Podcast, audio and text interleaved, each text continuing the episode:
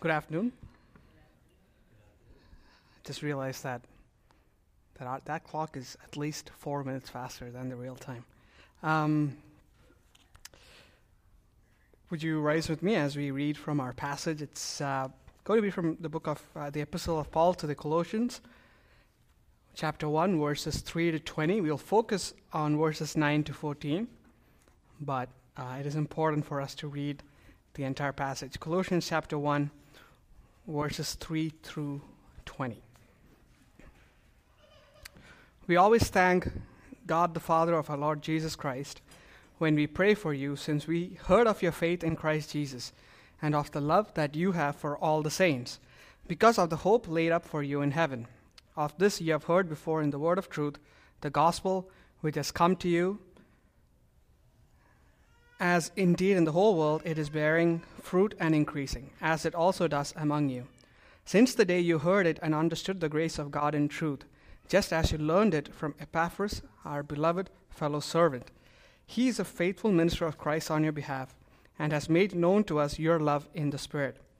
And so, from the day we heard, we have not ceased to pray for you, asking that you may be filled with the knowledge of His will in all spiritual wisdom and understanding, so as to walk in a manner worthy of the Lord, fully pleasing to Him, bearing fruit in every good work, and increasing in the knowledge of God being strengthened with all power according to his glorious might, for all endurance and patience with joy, giving thanks to the Father, who has qualified you to share in the inheritance of the saints in light. He has delivered us from the domain of darkness, and transferred us to the kingdom of his beloved Son, in whom we have redemption, the forgiveness of sins. He is the image of the invisible God, the firstborn of all creation, for by him all things were created, in heaven and on earth, visible and invisible whether thrones or dominions or rulers or authorities. All things were created through him and for him, and he is before all things.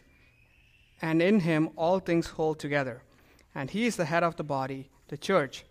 He is the beginning, the firstborn from the dead, that in everything he might be preeminent.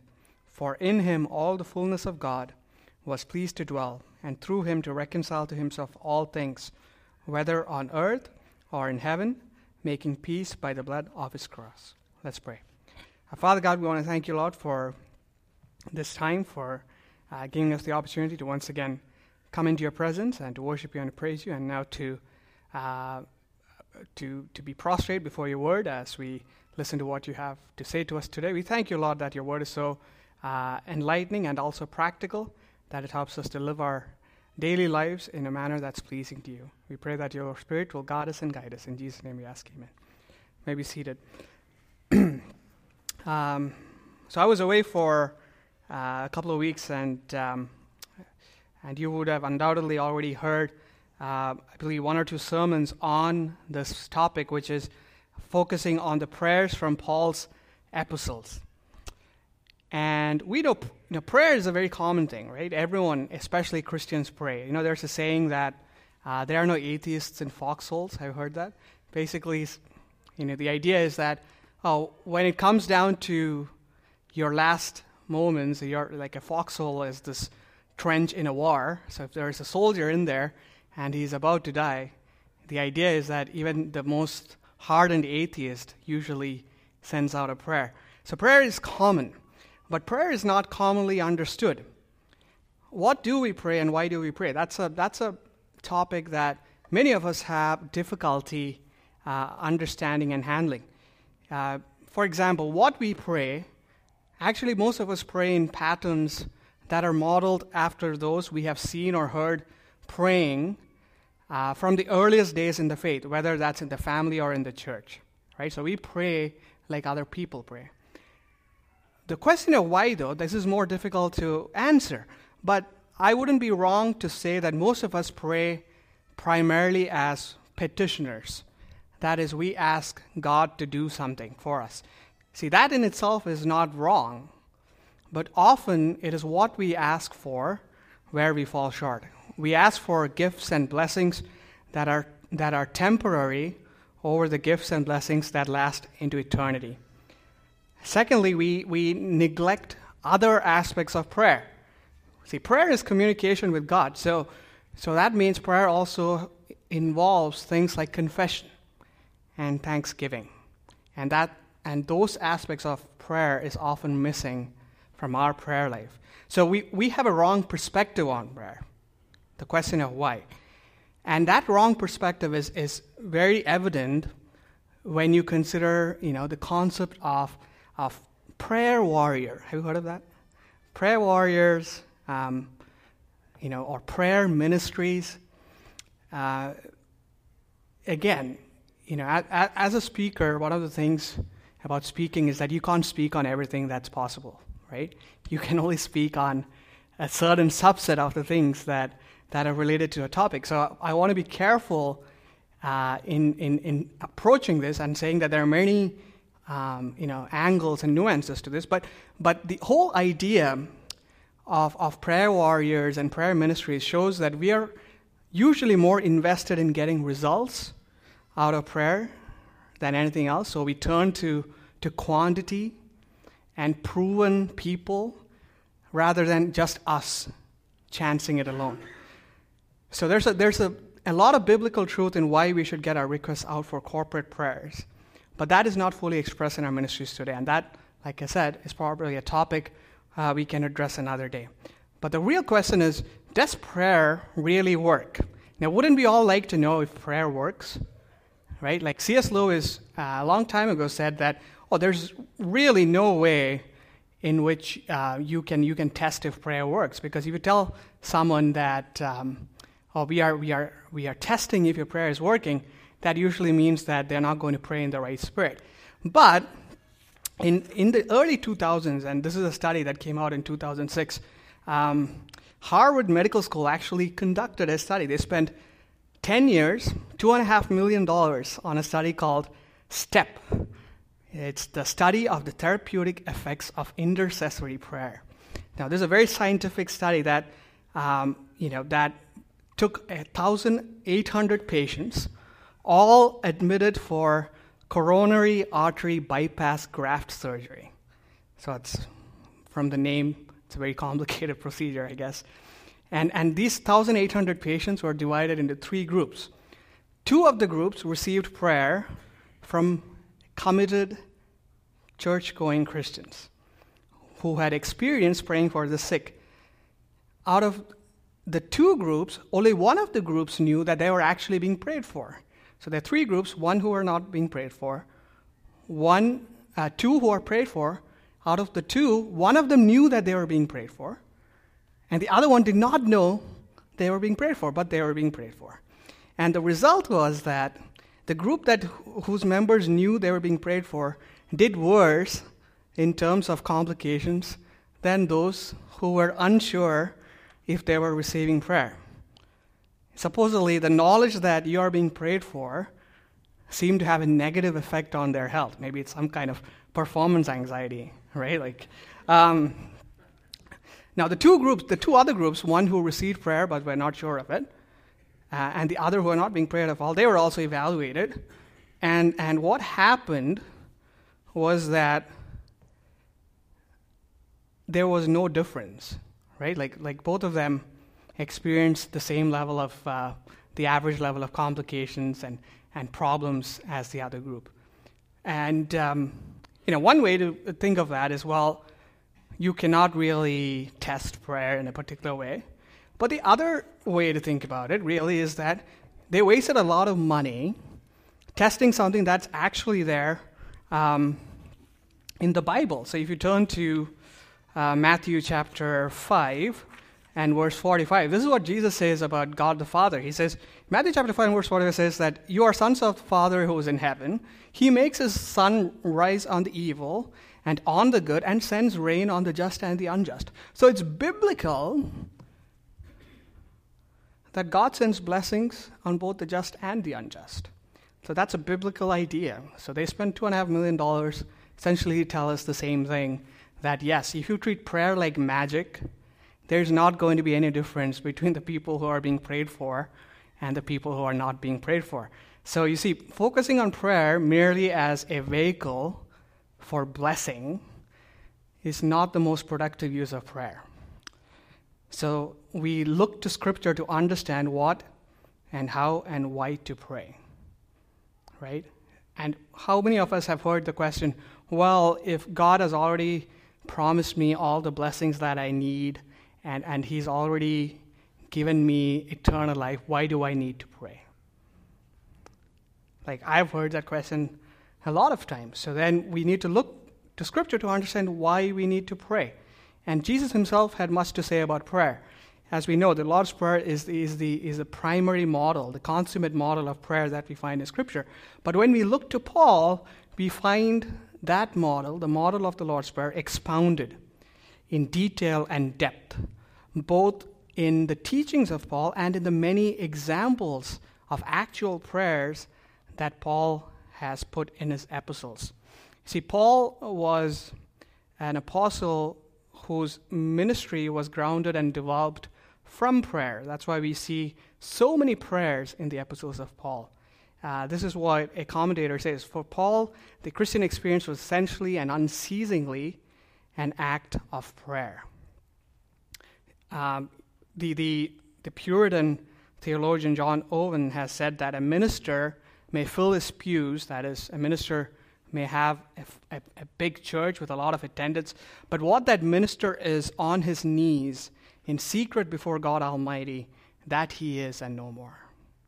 The sum total of a leader's ministry can be found in his relationship with God that is expressed through prayer. And that was what Paul demonstrates that he was not defined by his success or failure in attracting people to, his, to the gospel through his ministry, but rather in his relationship with God, which was modeled in a lifestyle of unceasing prayer. So, our goal as we study the prayers of Paul is not to focus on the content in itself, though that is important, but primarily to look at Paul's pattern and perspective on prayers. The pattern is the question of what, it answers the question of what, and the perspective is the question of why.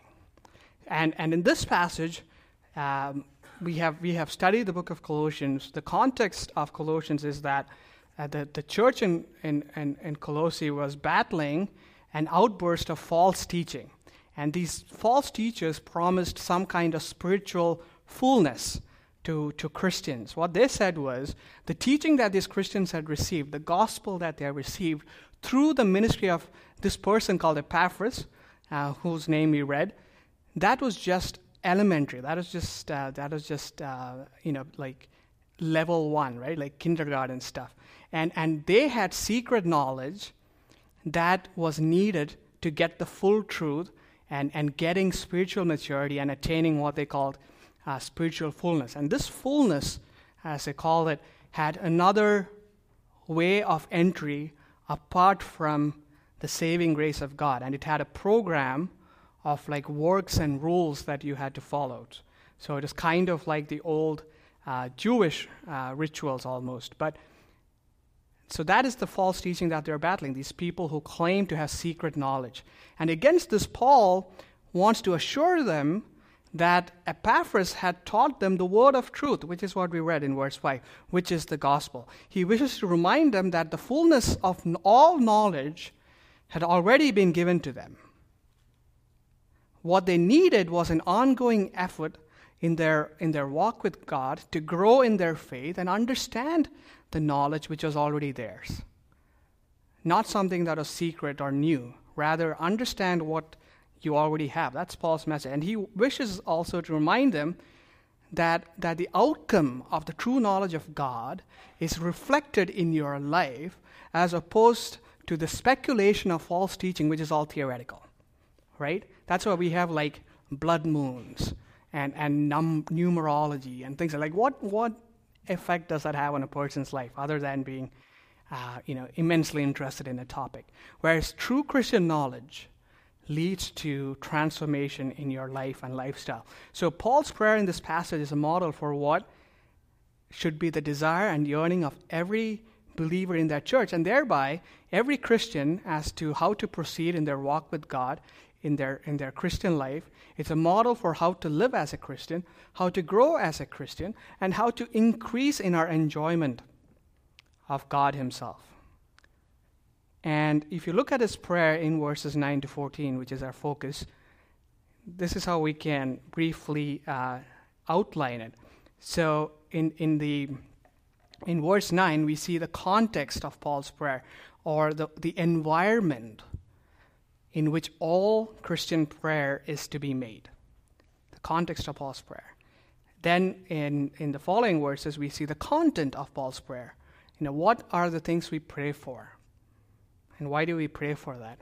And finally, we'll see the culmination or the, or the, or the effect, the conclusion of Paul's prayer, the result of proper prayer. So that's, that's a brief outline.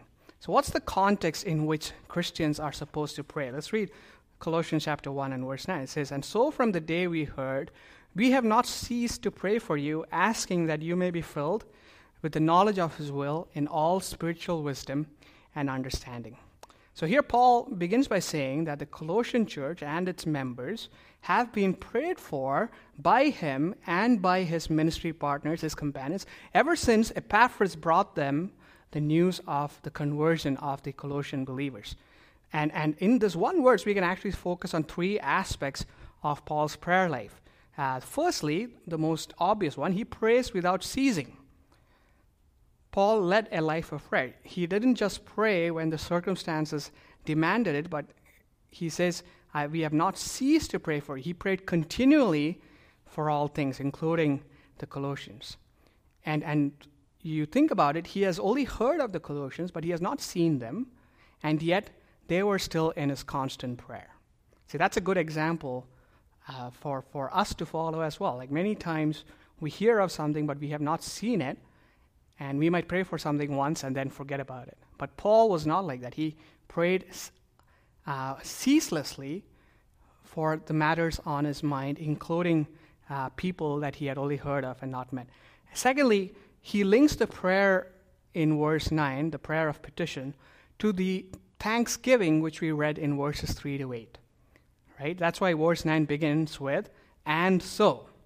Right? So, a majority of Paul's prayers in, in, in, in the epistles are of two forms they are either thanksgiving or petitions. But if you notice, uh, for him, all of the petition flows from thanksgiving to God. So, the, the way Paul prays is that the thanksgiving comes first and the petition flows from that.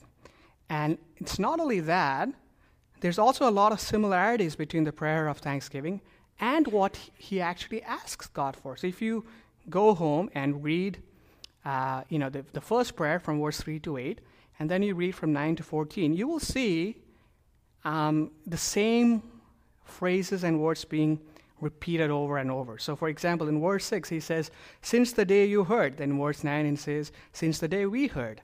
So, uh, you know, uh, in verse 6, he says, Bearing fruit and growing. In verse 10, he says, Bearing fruit and growing. Uh, in verse 3, he says, When we pray for you. In verse 9, he again says, Praying for you. What is the effect of the similarities? It's not just, uh, you know, like Paul was like, Oh, wow, I'm, I'm going to write this down like this so that 2,000 years from now, some preacher is going to stand up and say, Did you notice all the similarities? No, it's not because of that. It's to remind the Colossians that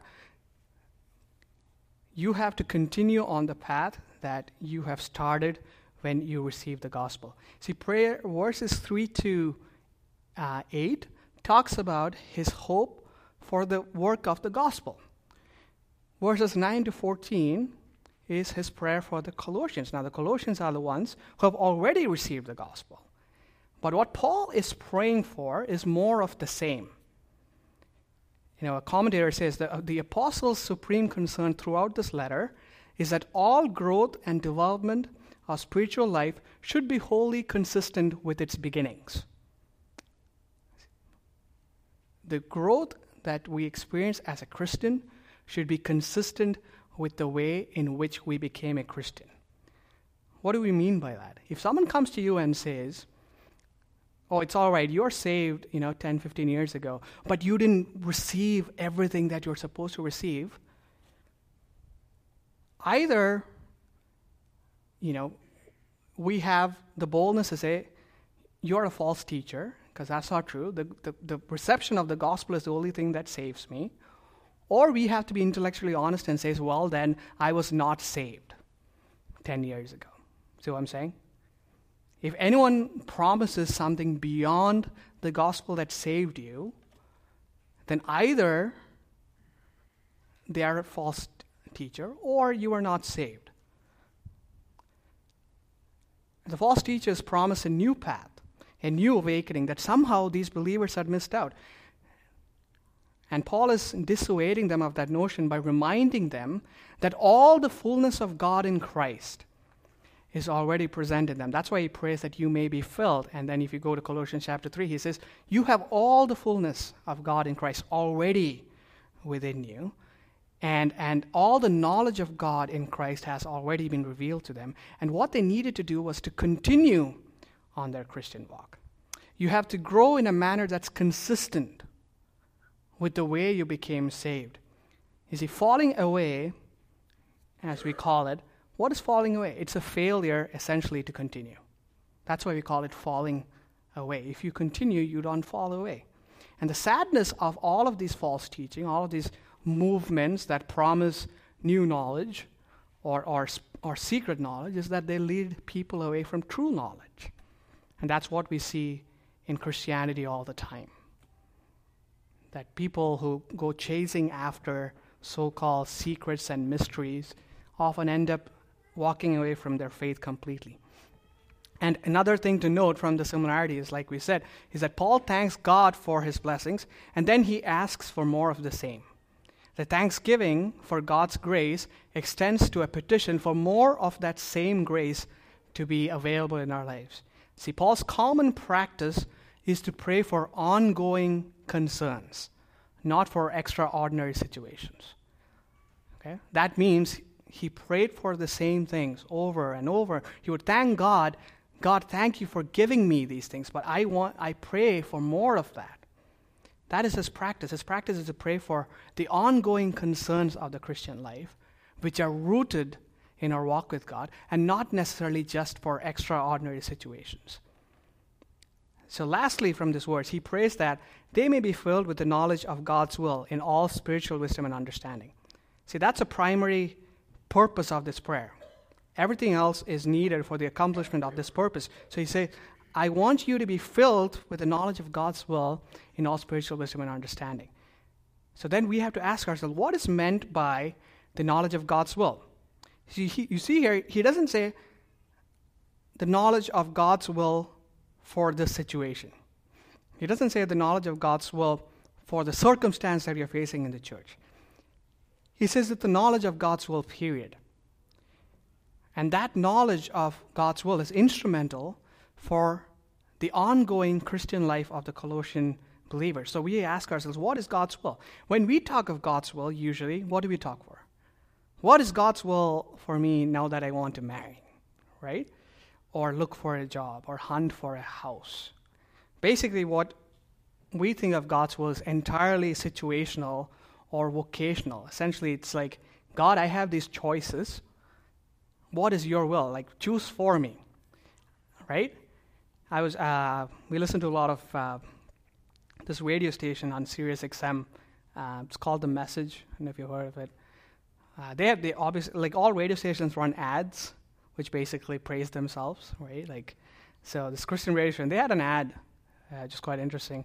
Um, you know, it's this woman who called in to say, well, you know, me and my husband were hunting for a house, and and and and we didn't really know what to pick and what to choose. So uh, you know, we we would pray, and then we heard songs that seemed to confirm what God was saying to us. And so we thank you. I was like, that's amazing. I need to hear that song. Like, it's, it's, is that the song you which goes, I raise my white flag? There's a song like that. Like, um, I mean, not to pick on some anonymous lady, but um, that's what we think, right? We think that God's will is a situational thing that helps us to choose what sometimes we already want to choose. And so we are looking for signs to say it's okay, you can choose that house. But the Bible and Paul talks of knowing God's will in a different sense when you read the Bible and you look at God's will, it's not a particular direction or a special direction as much as it is a, a deep understanding of the revelation of God, especially specifically in Jesus Christ, that has already been given to us and the impact that knowing God has on, has on our ongoing life, including in the choices we make. So it's not a particular, specific direction as much as it is a deeper knowledge of God's revelation that we already have. So, for example, you look in the Old Testament, in Psalm 143 and verse 10, it says, Teach me to do your will, for you are my God. Let your good spirit lead me on level ground. Teach me to do your will, for you are my God. See, here the psalmist presumes that the will of God is already known to him. It doesn't say, Teach me your will. It says, Teach me to do your will. So, what is he praying for? He's not praying to, to, to, to know God's will. He's saying, Pray. He's praying to God for God's help in obeying God's will. Teach me to do is not to know, but to obey. And when we look at Paul's writings, we see that he also assumes that God's will is known. And what is needed is, is discernment and understanding and obedience to that will, not discovery. A few examples. So in Ephesians chapter 5, verse 15 to 17, it says, Look carefully then how you walk, not as unwise, but as wise, making the best use of time, because the days are evil. Therefore, do not be foolish, but understand what the will of the Lord is. What is the will of the Lord? Do not walk unwisely in evil. 1 Thessalonians chapter 4 and verse 3 For this is the will of God, your sanctification, that you abstain from sexual immorality. What is the will of God? That you live a sanctified life, progressing in holiness. 1 Thessalonians chapter 5, verse 16 to 18, it says, Rejoice always, pray without ceasing, give thanks in all circumstances, for this is the will of God in Christ Jesus for you. What is the will of God? Rejoice always, give thanks in every circumstance. So, what can we say about the will of God? Or, or how can we say that we do not know what God's will is when it's already revealed to us in the pages of Scripture? And that's an, a big difference between the, the false teaching that these believers are facing and the teaching of Paul. Because for the false teachers, all knowledge of God was, was speculation and theoretical. But for Paul, the knowledge of God, the knowledge of God's will was available, it was comprehensive, but the thing is, it demanded obedience. See, being filled with the knowledge of God's will can only come about um, can only come about with an ongoing engagement with the revelation of God, which is God's revealed word. Right? It is shameful if we constantly are unsure of God's will for us when our Bibles are left hidden in, in, in the desk or in the closet. And it's even sadder when we see God's leading on vocation when we have not shown ourselves to be obedient to the will of God that we already know. The truth is, a lot of us don't pray because we know we are not obedient to God's will. Therefore, we feel like imposters when we come into His presence. Because we know we are not obedient to God's will, we don't have the courage to go into His presence and ask Him. So, God's will is available, it is comprehensive, but it demands obedience. And what we need actually is, as we read in this verse, all spiritual wisdom and understanding in order for us to obey, to do God's will. And where have we read that uh, before? We have actually, um, you know, if you read the Old Testament in 1 Chronicles chapter 22 and verse 12, this is the prayer of Solomon. Solomon prays, Only may the Lord, or, uh, or this is a prayer for Solomon, may the Lord grant you discretion and understanding, that when he gives you charge over Israel, you may keep the law of the Lord your God. It's the same thing. Wisdom and understanding. For what? So that when you take charge, you may obey the law of your God that has already been given to you. See, we need spiritual wisdom and understanding, or to put it simply, our, our prayer is for the Holy Spirit to work in us to bring wisdom and discernment and understanding, to apply the revealed will of God in our changing life circumstances. So we often pray for the, for the basic elemental knowledge of God's will, which God has already revealed to us.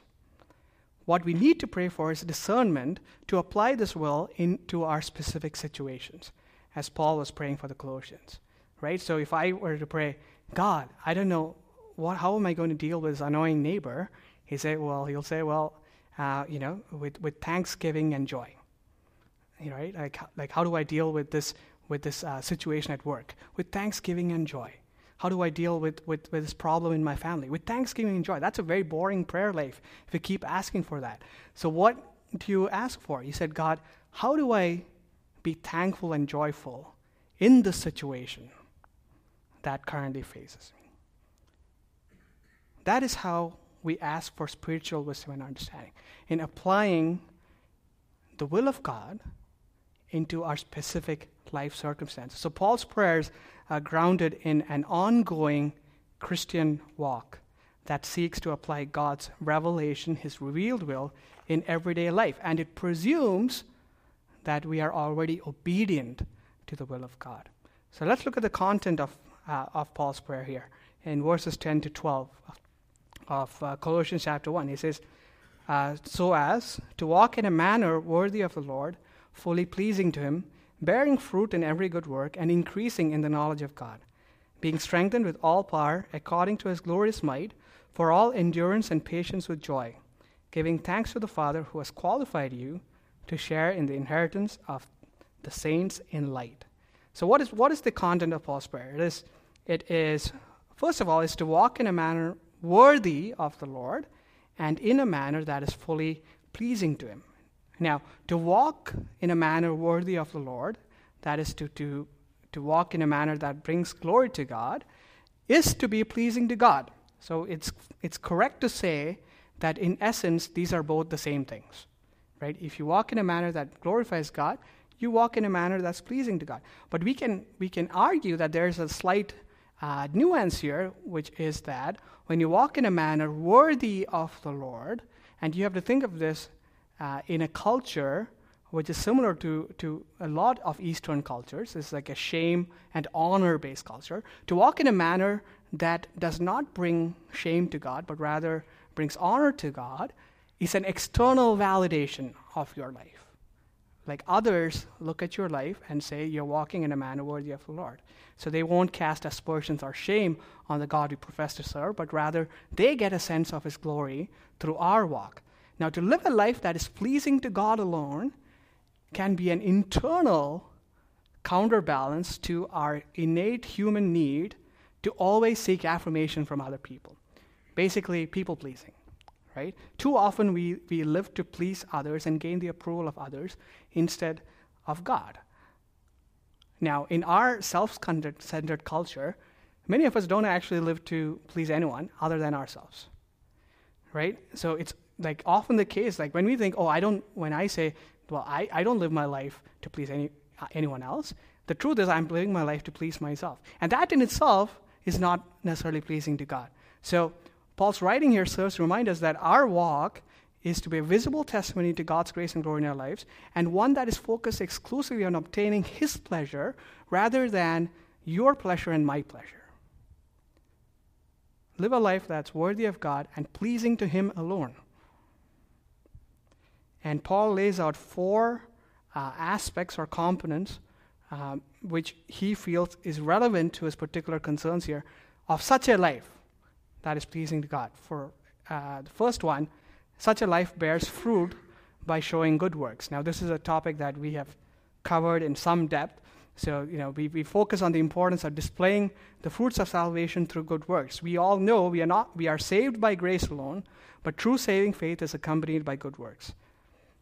It's important for us to remember to obey God's will, to, to, to show forth good works in our life, but to attempt to produce good works without a lifestyle of prayer that backs it is a recipe for failure.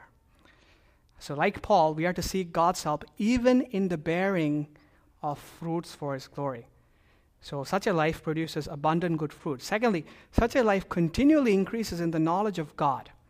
Okay, this is an interesting aspect of this prayer. See, Paul began by saying in verse 9 that his desire was for the Colossians to be filled with the knowledge of God's will, but he says now that one of the results of being filled with the knowledge of God's will is to increase in the knowledge of God. And that is circular. Right? Like you need the knowledge of God, that is God's will, to increase in the knowledge of God. So, what does that mean? First off, what it's, say, what it's saying is that there's an aspect in which our knowledge of God only increases when we obey the will of God that's already revealed to us. That means eh, the barrier to increasing in the knowledge of God is not an intellectual barrier. Right? It's not a lack of intellect, but it's a moral barrier. There, there's a moral barrier to increasing the knowledge of God, not an intellectual one. This is what F. F. Bruce says. Says, obedience to the knowledge of God, which has already been received, is a necessary and certain condition for the reception of further knowledge. See, without obeying God in what has already been revealed to us, we cannot hope to know Him better. And such knowledge of God, you know, to increase the knowledge of God, is not extra revelation, right? God is not going to reveal something new about Himself that no other Christian has ever known. But what it is, is an uncovering of His glory and character in a manner that is experiential and that is effective. To increase in the knowledge of God is to know more of God Himself in an experiential manner. It's a question of morals, not of intellect. So you can study the Bible all that you want, but if it's not backed by obedience to the revealed will of God as we already understand it, we are not going to increase in our experience of knowing God. Put simply, we cannot live a life that's pleasing to God without obeying Him, but as we obey Him, we get to know more of Him. And such knowledge drives us to more obedience and so on. There's no exhausting of our potential to know more of God in our lives as we obey Him because God is so grand and glorious, He is so limitless. But He has promised us that when we obey Him, He makes it possible to know more of Himself. You know, you have heard of uh, prayer circles? You know, there's a book called The Circle Maker. I don't know if you heard of this. Told you to like draw circle, pray, cir- draw circles around your house, around your family, and around your land, and then pray and all that. It's, it's all crazy nonsense, right? Like, here's a circle that actually works. That as you pray to be filled with the knowledge of God's will, which you obey, God then fills us with more knowledge of Himself. That in God's grace, as we are obedient to His will, He gives us more of Himself, which makes us want to obey Him more, thereby to know more of Him, and on and on and on. And that's a glorious promise in the scriptures that sadly many of us do not realize and do not take up God on. That obedience is a precondition to increasing in the knowledge of God Himself. Thirdly, such a life endures every adverse situation and demonstrates patience in hardship without losing the joy that is the possession of every Christian. You see, in Paul's writings, the notion of God's power is most aptly demonstrated in the resurrection of Jesus Christ. So if you read a lot of verses in Paul, he says the power of God is demonstrated in the resurrection of Jesus Christ. And all of that power is demonstrated in believer's life to what end? Not to work miracles or healing or, or anything like that, but to strengthen us to face life's problems with endurance and to increase our patience so that we do not lose the joy that we have in Jesus Christ. It is the will of God to rejoice always, but that does not mean that we have to rely on the strength of our character or our personality or that we have to fight our inherent, you know, in our personalities to show fake joy. So God promises that all of the resurrection power that raised Jesus Christ from the dead is available to us to face life situation joyfully with patience and endurance. And, and we are to seek that power and strengthening in prayer. Lastly, um, such a life is filled with thankfulness to God. And again, this is what F. F. Bruce says about it. He says, In Christianity, it has been well said, theology is grace and ethics is gratitude. Theology is grace and ethics is gratitude. What does that mean? It means all of the things that you study of God points to the ultimate conclusion that God is a gracious God and the gospel is God's ultimate expression of grace. Therefore, the ethics of our life, which is a response to that revelation, is one of gratitude. Everything that we do is bound up in this idea that we are to be thankful to God for the grace that He has given us. See, thankfulness demonstrates our recognition that salvation is a gift that is not driven by our merit, but solely by His grace. Like, how many of you thank your bosses for last year's bonus throughout this year? You said thanks once, right? Because you knew, that's right, I deserve that. But when you don't deserve it, you show a pattern of continuing thankfulness because that reflects the fact that you, we are aware that this is not on our merit, but this is the grace of God. And that thankfulness is not to be confined to our initial Christian experience, but it is fundamental to our ongoing Christian lifestyle. And that might seem difficult in certain situations of life.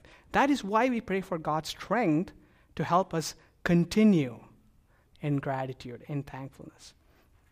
And we look at the gospel here in verse uh, 13 to 14. It says, This is what he's thankful for. He says, He has delivered us from the domain of darkness and transferred us to the kingdom of His beloved Son, in whom we have redemption, the forgiveness of sins. You see, the gospel, he describes it in verse 12 as our inheritance, as a sharing of an inheritance that belongs to the holy saints of God, to the people of God, of whom we were not a part of. We, it's an inheritance that we had no right to partake of.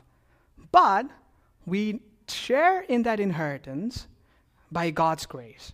How? Because He has delivered us from the dominion of darkness and has transferred us to the kingdom of Jesus Christ, who through His death on the cross of Calvary has redeemed us by bearing our sins and purchasing our forgiveness.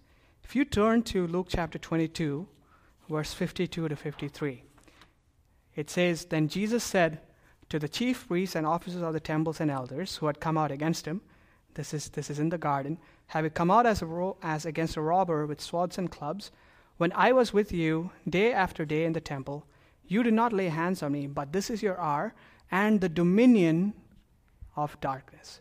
See, to transfer us from the power, the dominion of darkness, into the light, the Son of God, who resides in eternal light, went in to the dominion of darkness to purchase us. That's what when Paul thinks, he cannot help but be thankful on an ongoing basis, continually reflecting on that grace of God that has bestowed upon us an eternal inheritance that we have no right to, but that is now ours in Christ Jesus. That is what keeps him, and that is what will keep us thankful to God always. Now let's look at the culmination, the conclusion of Paul's prayer. Colossians chapter 1, verse 15 to 20 is the most famous passage in the book of Colossians. But we often read it just by itself, but we ask we had to ask ourselves the question, why does Paul place it here? At the conclusion of his prayer that we have just read. So if you read Colossians chapter 1, verse 15 to 20, it says, He is the image of the invisible God, the firstborn of all creation. For by him all things were created, in heaven and on earth, visible and invisible whether thrones or dominions or rulers or authorities. All things were created through him and for him. And he is before all things, and in him all things hold together. And he is the head of the body, the church. He is the beginning, the firstborn from the dead, that in everything he might be preeminent. For in him all the fullness of God was pleased to dwell, and through him to reconcile to himself all things, whether on heaven, whether on earth or in heaven, making peace by the blood of the cross. See, you see, there is a hint of, an, of what we call an, an apologetic aspect to it. See, the Colossians who were in danger of falling prey to false teaching, they needed to be reminded who was the true head of the church, the true preeminent one in the universe, the true source of all fullness. That is Jesus Christ. But we cannot lose the strand that connects this praise to the prayer that came before. He in whom we have redemption, which is verse 14, is the image of the invisible God. See, Paul has thanked, has prayed for the Colossians to obey the will of God, to live a life pleasing to Him, and to be thankful for the redemption that is theirs. But before he moves on to more of what you know that means for them, he cannot help but pause for a moment to burst out in praise to his and their Savior. And what you realize is that what Paul prayed for the Colossians is what he prayed for himself. And in that, in that virtuous circle of unceasing prayer, whereby he obeys the will of God to know more about God, he has learned more and more about his Savior. And the joy that he calls forth in his listeners is what is bursting out from within himself. See, read this prayer. It's very complicated, isn't it? It's complex. Uh, you know, uh, like people raise up on Sundays and pick up one aspect of it. You know, it's the image, it's the imprint, it's like a stamp. It's complex, it's complicated, but it's written by a person. If you find it difficult to pray the right way, you, we will find it difficult to praise Him the right way too.